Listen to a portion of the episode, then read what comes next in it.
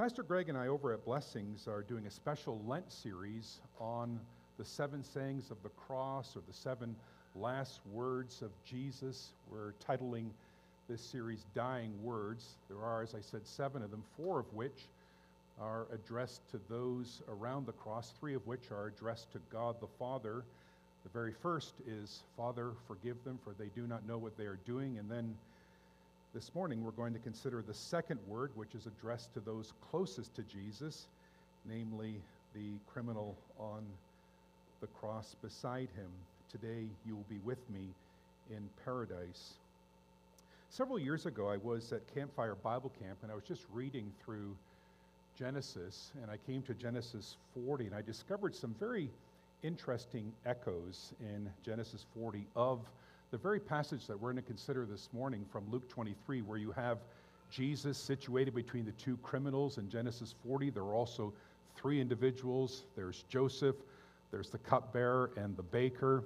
And very interestingly, Jesus says to the cupbearer, Remember me when you are released from prison and help me to get out of prison. And then, of course, at the very end of the passage, you read that the cupbearer did not remember Jesus. So, an echo of the passage that we're going to consider from the New Testament, some important similarities and some very important differences as well.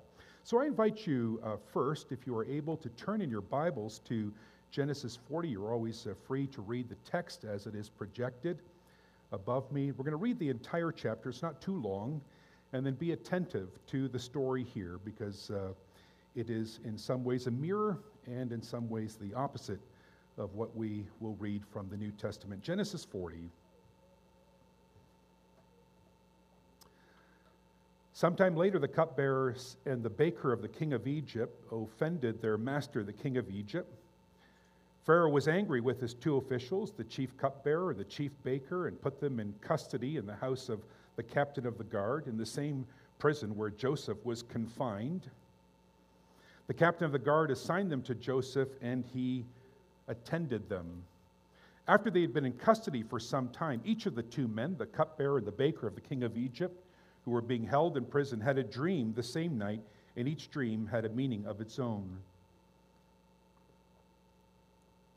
When Joseph came in to see them the next morning, he saw that they were dejected. He asked Pharaoh's officials, who were in custody with him in his master's house, Why do you look so sad today? We both had dreams, they answered, but there is no one to interpret them. And Joseph said to them, Do not interpretations belong to God? Tell me your dreams. So the chief cupbearer told Joseph his dream. He said to him, In my dream, I saw a vine in front of me, and on the vine were three branches. As soon as it budded, it blossomed, and its clusters ripened into grapes. Pharaoh's cup was in my hand, and I took the grapes, squeezed them into Pharaoh's cup, and put the cup in his hand. This is what it means, Joseph said to him. The three branches are three days. Within three days, Pharaoh will lift up your head and restore you to your position, and you will put Pharaoh's cup in his hand, just as you used to do when you were his cupbearer. But when all goes well with you, remember me and show me kindness. Mention me to Pharaoh and get me out of this prison. I was forcibly carried off from the land of the Hebrews, and even here I have nothing to deserve. I've done nothing to deserve being put in a dungeon. When the chief baker saw that Joseph had given a favorable interpretation, he said to Joseph, I too had a dream. On my head were three baskets of bread. In the top basket were all kinds of baked goods for Pharaoh, but the birds were eating them out of the basket on my head. This is what it means, Joseph said. The three baskets are three days. Within three days, Pharaoh will lift up your head and impale your body on a pole, and the birds will eat away your flesh. Now, the third day was Pharaoh's birthday, and he gave a feast for all his officials. He lifted up the heads of the chief cupbearer and the chief baker in the presence of his officials. He restored the chief cupbearer to his position so that once again he put the cup into Pharaoh's hand. But he impaled the chief baker, just as Joseph had said to them in his interpretation. The chief cupbearer, however, did not remember Joseph. He forgot him. Let's now uh, turn to the text for the message this morning from the Gospel of Luke, chapter 23. Gospel of Luke, chapter 23. And we're going to begin our reading at verse 39 and read to verse 43. And of course, the second saying of Jesus on the cross, his second dying word, if you will, is found in verse 43. Luke 23, beginning at verse 39.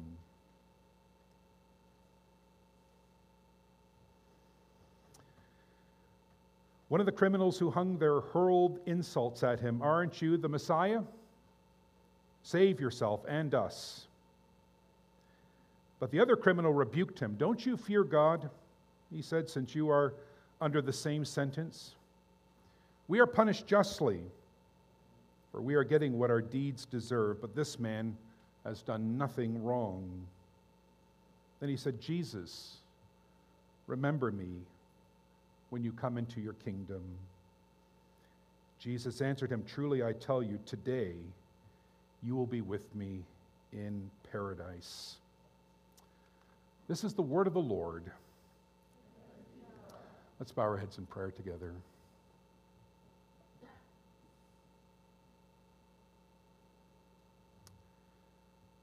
At this moment, our dear Father,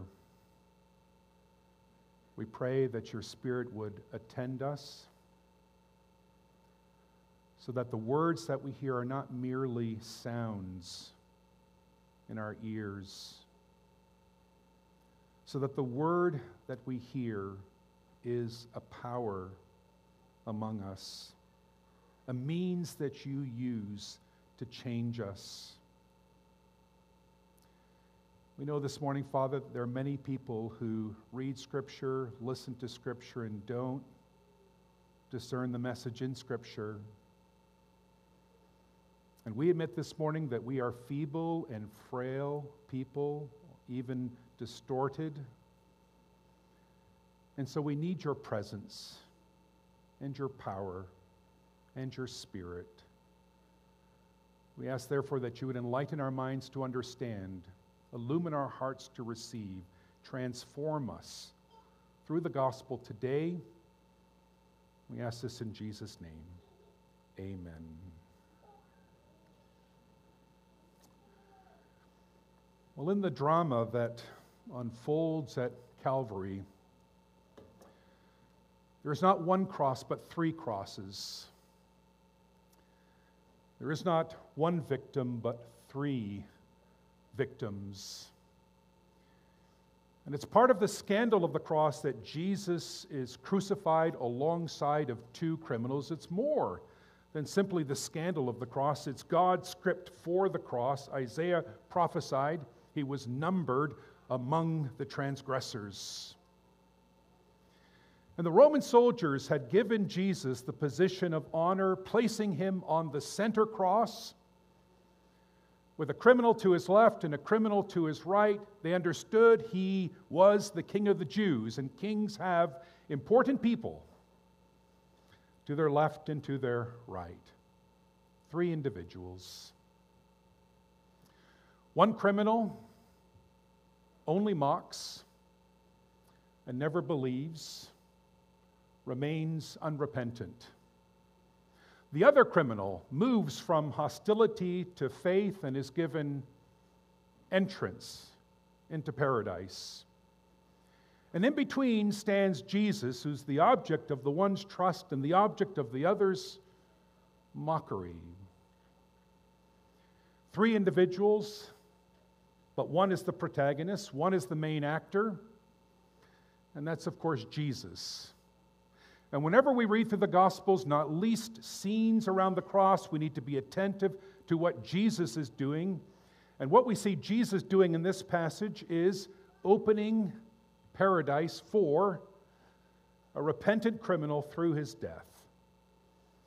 And if you're taking notes this morning, we're going to see three things. First of all, the criminal's rebuke. And secondly, the criminal's request. And thirdly, the criminal's reward. Jesus opens paradise for a repentant criminal. Through his death, we'll see the criminal's rebuke, his request, and his reward. Who precisely are these individuals alongside of whom Jesus is crucified? Matthew and Mark identify them as robbers. and Luke, it's simply evildoers or criminals. These were violent thieves. These were people who would not hesitate to take someone's life to get what they wanted. The word in Matthew and Mark is sometimes translated rebel or bandit. These were hardened criminals, pirates, gangsters, mobsters, people with an extraordinary resume of evil. And the Romans prescribed crucifixion for such offenders. The Romans never crucified people who occupied high positions in society. The Romans never criticized, crucified their own citizens. The express purpose of crucifixion in the Roman Empire was to convey that those being crucified did not belong to the human race, were not part of the human species, they were less than human scum. And the scorn and the mockery and the ridicule that would occur at the scenes of crucifixions was not simply permitted by the Roman Empire, it was encouraged. It was part of the spectacle. It was part of the theater to help convey to everyone that these were monsters, to contribute to the dehumanization, the degradation of human beings. And the two criminals alongside of whom Jesus was crucified participated, initially at least, in that mockery and ridicule. They joined the choruses of the crowds in mocking Jesus until one decides he's going to expend some of his remaining energy to mock Jesus in his own way, and he says, Aren't you the Messiah? Save yourself and us. He knows a little theology. He knows that Jesus claimed to be the Messiah. He issues a prayer of sorts Jesus, save us. He's unconcerned with his own sins. He's concerned about the consequences of his sins. He wants to be freed from those consequences. Jesus, save us. Now, it seems to me this morning that there are a lot of people in this camp. They live their life without regard for God. They do not think about God. They do not believe they are accountable to God. But in the face of global tragedy, they ask the question why isn't God doing something? In the face of personal tragedy, they say, Please, God, help me. And that's the plight of this one criminal. He had ignored Jesus, and after ignoring him, he had decided to mock him and scorn him. And now he betrays a sudden interest in Jesus. Jesus, if you are the Messiah, save us. And then he's rebuked by the other criminal, the other thug. This is the stuff of television drama. Two individuals with nothing left to do but die. And the one turns on the other. The one who rebukes had rebuked, like the first criminal, for some time, and then he became silent. And he simply watched Jesus, observed him, listened to him. He was attentive to Jesus. He noticed that Jesus, when he was mocked, did not mock back. He noticed that Jesus did not curse the executioner, so common for the victims of crucifixions. He noticed that Jesus prayed for his executioners Father, forgive them, for they do not know what they are doing. And I imagine he thought to himself, this is what I need more than anything else. This is what I need at this moment forgiveness. When this criminal opens his mouth, again, it's to silence his partner in crime, his fellow thug. Don't you fear God? Don't you, in these circumstances, so close to death, so evil a man, don't you fear God? This is a hardened criminal. This is someone who didn't fear people. This is an individual who was willing to take somebody's life to obtain what he wanted.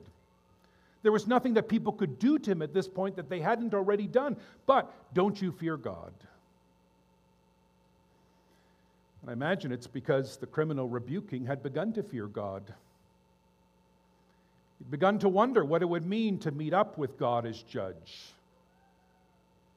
He'd begun to think about that moment when he would have to stand before God with his resume of evil, looking back on his life, all the crimes that he had done. And I imagine that his body, though nailed to the cross, began to quiver. Don't you fear God? And this man, as you can see from the text, makes two very important observations, recognizes two things so important for us to recognize as well. He recognizes, first of all, his own plight. We are deserving of this punishment. We are being punished justly. We are getting what our deeds deserve. He doesn't bluster, he doesn't make excuses, he doesn't soft pedal his sin.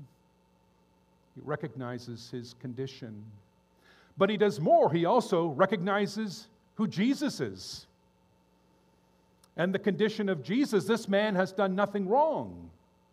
This man is undeserving of this punishment. He's undeserving of the, the ridicule, the scorn, the mockery. He's undeserving of the charges. He exonerates Jesus. He sees something about himself. He is a sinner. He sees something about Jesus. He is innocent. Now, aren't these the two most important things for us to see for us to understand who we are and who Jesus is. And do you see yourself this morning as a sinner who's deserving of judgment? And do you see Jesus as the one who is entirely innocent, not deserving of punishment? And I imagine that this criminal on the cross began to pose the question why is this man, innocent as he is, like the Lamb of God without stain or wrinkle, why is this man, innocent as he is, suffering? He has done no wrong. We are the ones deserving of death. And I suspect he began to conclude, getting a theological education there on the cross, that perhaps Jesus was in fact suffering for others. That perhaps Jesus, that uh, Jesus was in fact suffering for him. That perhaps he was dying so that others might live. So that's the rebuke. Don't you fear God with those two important recognitions who he is, who Jesus is. Then we see, secondly, his request. Something remarkable had happened, of course, in the heart of this criminal. I imagine that if his hands were free at this moment, he would have been reaching out to Jesus. Jesus, remember me when you come into your kingdom. He was familiar with the teaching of Jesus. Everywhere Jesus went, he preached about the kingdom of heaven. He knew that in Jesus, this kingdom had arrived. He knew that through Jesus, this kingdom would be perfected. He knew something about the ministry of Jesus. And just as the, the darkness of Golgotha begins to set in, a light goes on in the heart of this hardened criminal, this thug, this mobster, this gangster. Just as his eyes are about to close in death, they are opened to life in Christ. He begins to see Jesus for who he is as the king with authority and power to defeat the power of evil and to provide forgiveness. And he has one opportunity to speak. And he makes a very humble request Jesus, remember me. He doesn't pretend that he has a right to enter into the kingdom. Jesus, remember me. You know, in the Psalms, you sometimes find psalmists crying out to God, Remember me. And when a psalmist cries out to God, Remember me, he's asking God to do something for him. And it's precisely what's happening here. In fact, it's what Joseph was doing with the cupbearer in Genesis 40 Do something for me. Jesus, here I am, about to die. Can you do something for me before the Father who is judge? Can you be my defense attorney? Can you be my advocate? Remember me when you become king. He has one opportunity to speak to Jesus. How many opportunities do you have? Don't wait until tomorrow. Don't say, as we're so inclined to say, tomorrow I'll make amends. Tomorrow I'll get my life in order. Tomorrow I'll make the changes necessary. It can wait. I'm going to do the right thing, not today, but tomorrow. But tomorrow you might not have a chance. And tomorrow you might find yourself as callous as the other criminal on the cross who did not repent. And so we have to say, as this criminal does today, Jesus, remember me. Jesus, have mercy on me. Well, that's the request that the criminal makes. Thirdly, the reward that he received. Jesus responds to his request, verse 43 I tell you the truth. In the Greek, amen, a word that Jesus so often used, and here for the last time uses it again. Truly I tell you, I speak to you, my dear friend, with the authority of a prophet. What I say you can bank on. Truly I tell you, today you will be with me in paradise. You have to understand that Jesus' response to the criminal was so much more than the criminal had ever imagined. The criminal had said, whenever, and Jesus said, today. The criminal had said, when you enter into your kingdom, Jesus said, no, no, not kingdom, paradise. The criminal makes a humble request and was saved. Isn't it the most remarkable thing?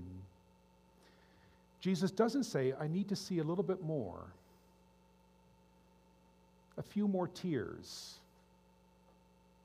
more of a confession, more suffering, more obedience. I need to see just a little bit more. Jesus looks at the man and says, I've seen enough. I've heard enough. Today you will be with me in paradise. Why did Jesus promise this? He was dying. His hands were nailed to the cross, as were his feet.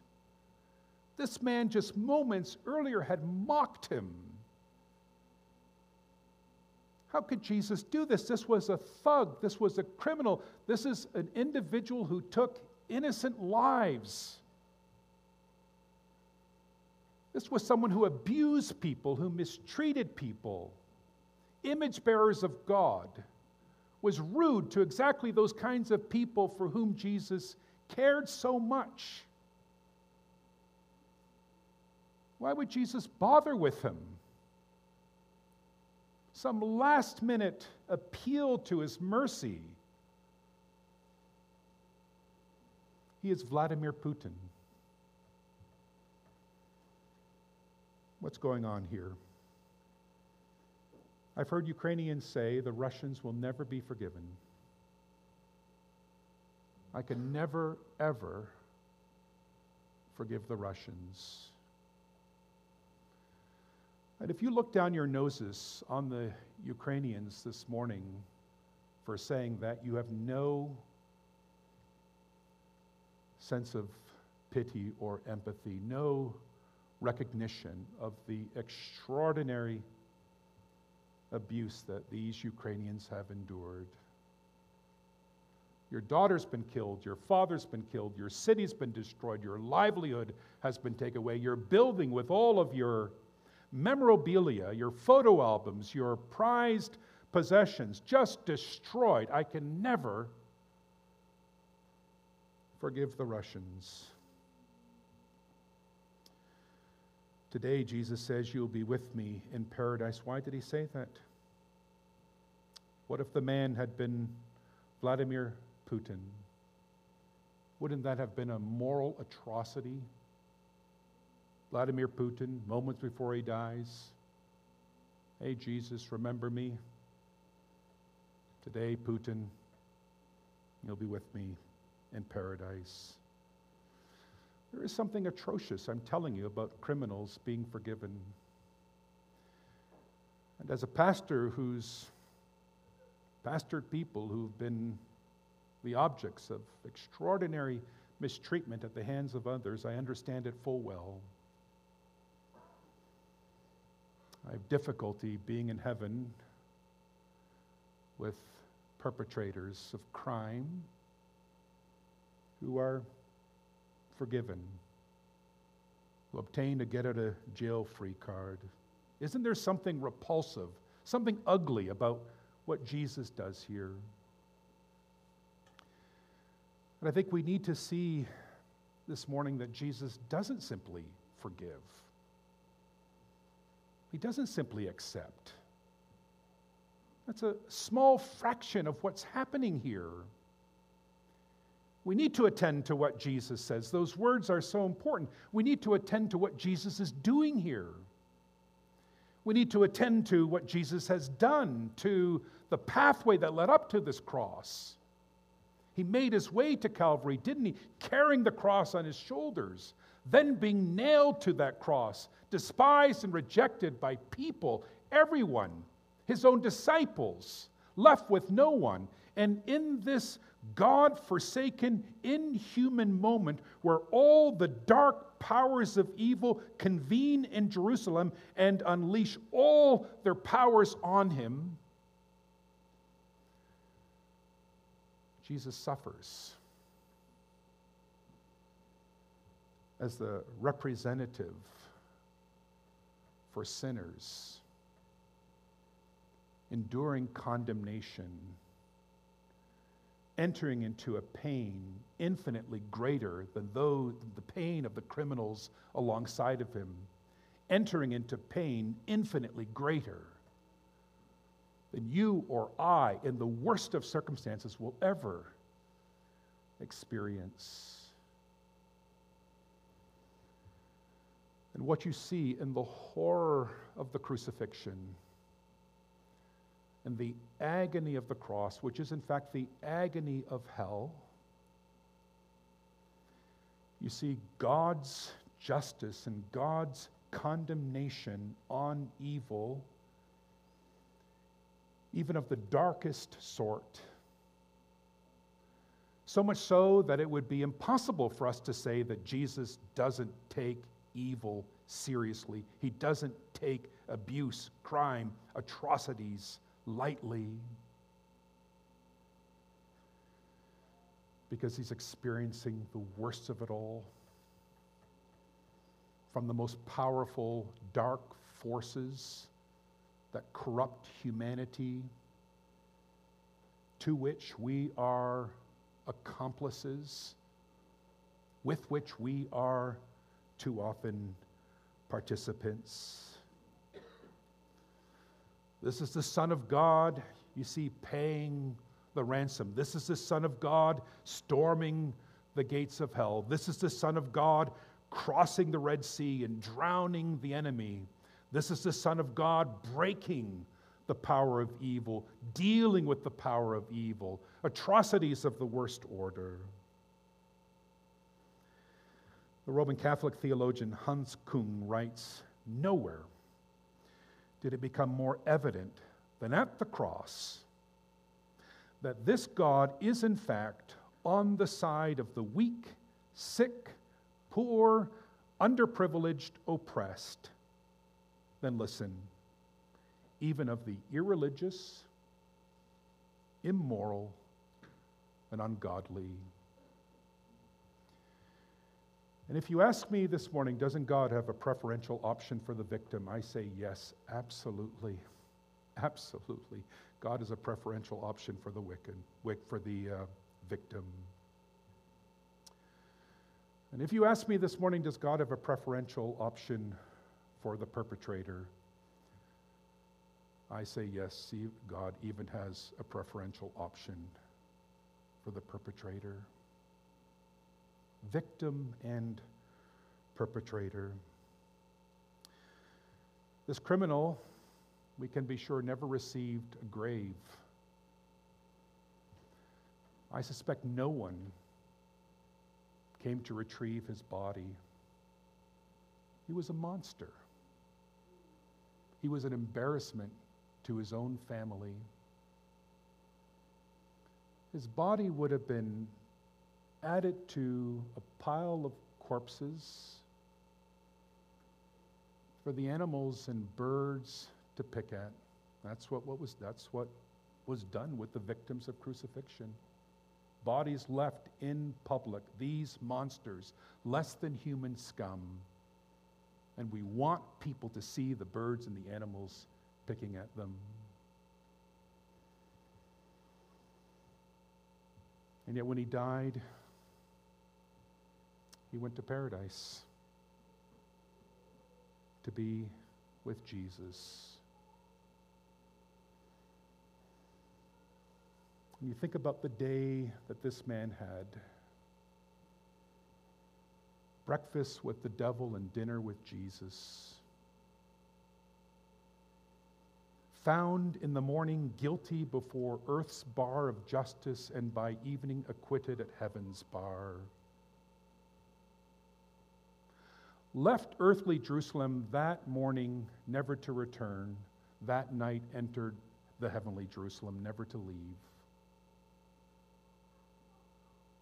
All in one day. In one day.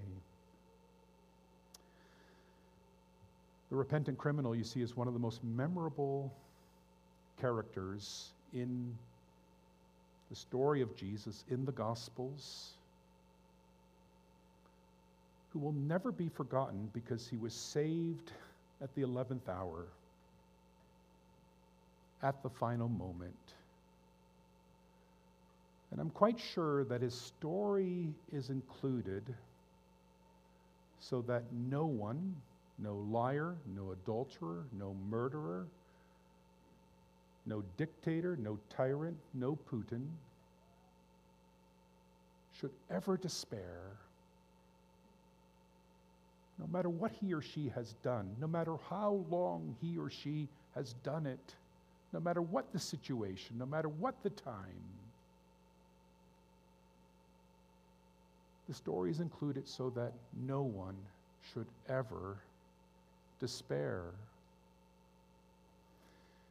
Because despair is exactly what we do. And we say, My sin is too great to be forgiven. My sins are too numerous to be forgiven. My sin is too serious to be forgiven. It's too late for me to be forgiven.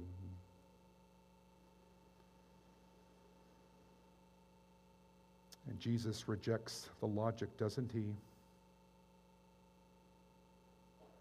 It's never too late sin's never too serious. never committed for too long. I think we need to, as we begin to conclude, see Jesus on the cross and be attentive to him in exactly the way that this repentant criminal was. Listen to those words that he speaks and meditate on them. Father, forgive them. To his executioners, perpetrating the, the most heinous crime ever committed in the history of humanity, Father, forgive them, for they do not know what they are doing. If they had known, they would not have crucified the Lord of glory, Paul says. He prays for forgiveness for those who execute him.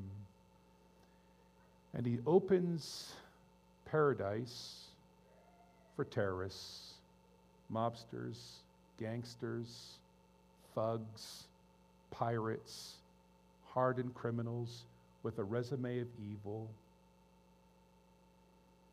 upon a simple word. You see, the cross of Jesus divides humanity, doesn't it? On the one side of the cross, there are those who only mock Jesus and never repent and die in their sins.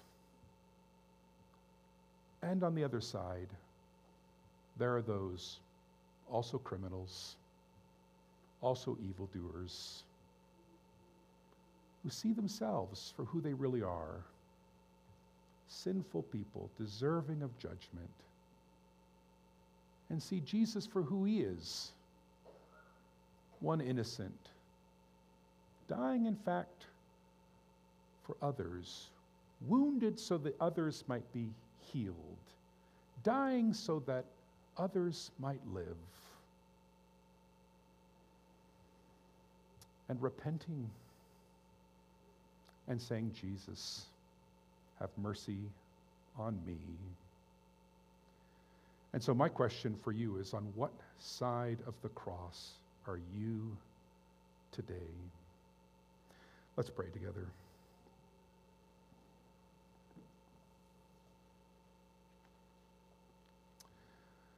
Our dear Lord, it's not easy for us to read about the scene of the cross and think about the horrific suffering that your son endured. Not merely physical pain, not merely the ridicule of people